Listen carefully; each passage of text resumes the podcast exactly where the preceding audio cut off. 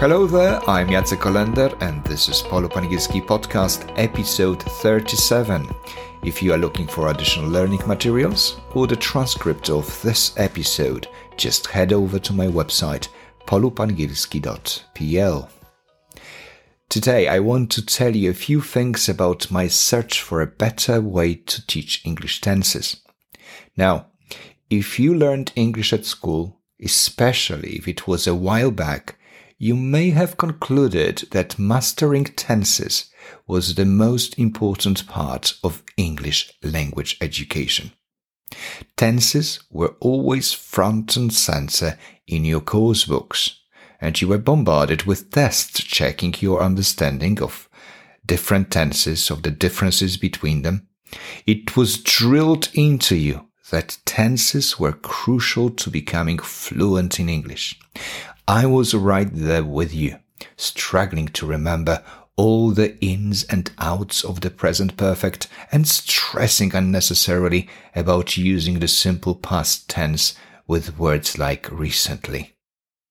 Many years later, when I was already a teacher of English with a few years of experience, I became more and more aware of the ineffectiveness of this traditional approach to teaching tenses. And I wondered if there was a better way to help students use them correctly. Actually, scratch that. Let me put it differently, because it's not about using tenses correctly. It's all about speaking, writing, and understanding things precisely. Tenses allow us to paint a much clearer picture in the listener's mind. The picture that matches exactly the one you have in yours. So let me stress this point once again. Learning tenses is not about being correct. It's about being precise. So let me share some insights now into how tenses are generally taught nowadays. I think we still have two camps of teachers. The first one consists of tense enthusiasts, or generally grammar lovers, the teachers who love the structured and systematic approach offered by traditional course books. They enjoy following what they see as the ideal path from the present simple to the present continuous and from there on to the past simple and then to the past continuous and so on and on until you get to the black belt type of expertise, which will allow you to understand and use the past perfect or the future perfect continuous. Those teachers believe that by following a course book or a grammar book and the methods recommended in them, they simply can't go wrong. Their trust is so strong that even when they see that it doesn't bring the desired effects, they never question the method itself and instead blame their students' laziness or lack of time to cover the syllabus of the course book. On the other end of the spectrum, there are teachers who stay clear of teaching tenses.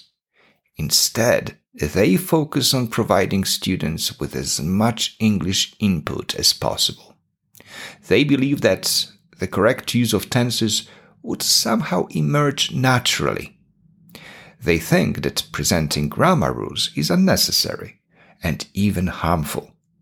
According to them, students should be exposed to English Teachers should be patient, trusting that their students will eventually grasp the past perfect tense and start using it in the right context, without being explicitly taught why and how to do this. I've always been closer to the latter approach. However, I'm also aware of its downsides. Grammar skeptics are better at building students' confidence but they are probably not as successful at making students perform well in written tests, which are still heavily focused on checking students' knowledge of grammar rules. Also, teachers who stay away from teaching grammar often ignore the fact that for the correct structures to emerge in students' heads, there needs to be a massive amount of input. and a lot of input means a lot of time, which adult learners with their busy lives usually don't have. So, a few decades ago, I set out on a quest to find a third way. The journey that is still ongoing. From the start, I was fully aware that there were no perfect solutions, only trade offs which means that all solutions come with some drawbacks, deficiencies. Just like a drug that solves one health problem usually has side effects. Every method will likely have some negative outcomes as well. So, being aware of this at first, I was trying to find a perfect ratio between teaching grammar explicitly and allowing students to develop an implicit feel for the language. Later, however, I started experimenting with various techniques and methods of my own, often drawing inspiration from research in different fields. One major source of such inspiration came from the book The Master and Its Emissary, written by Iain McGilchrist, an amazing British psychiatrist and writer. The book explores the differences between the left and right sides of the brain. The book uses the metaphor of a master and his emissary to represent the relationship between the two parts of the brain. The master symbolizes the right hemisphere, which is associated with holistic thinking, creativity, and intuition, while emissary represents the left hemisphere, known for its analytical and language based abilities. McGilchrist argues that the emissary, left hemisphere, has become dominant in our modern society, leading to an imbalance. And this imbalance makes us often see the trees while we can't see the forest.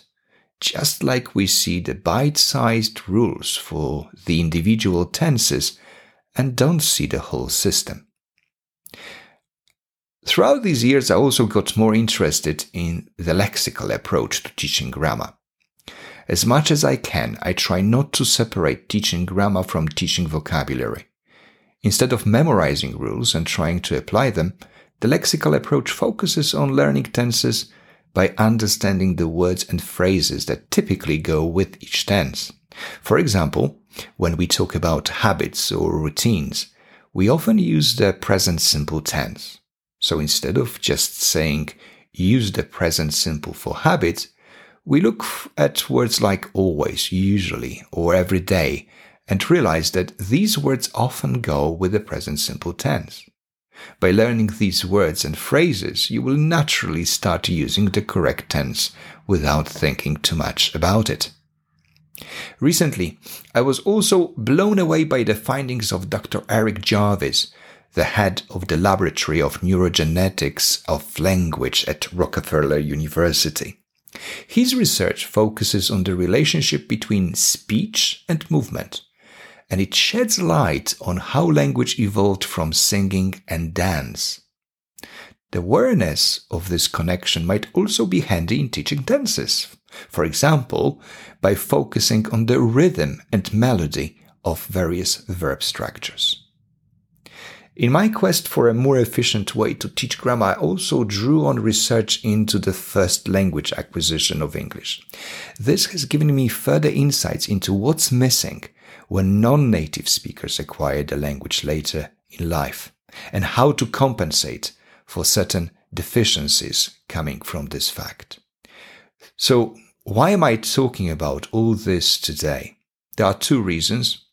As I mentioned many times on this podcast, there are many ways to reach the same goal.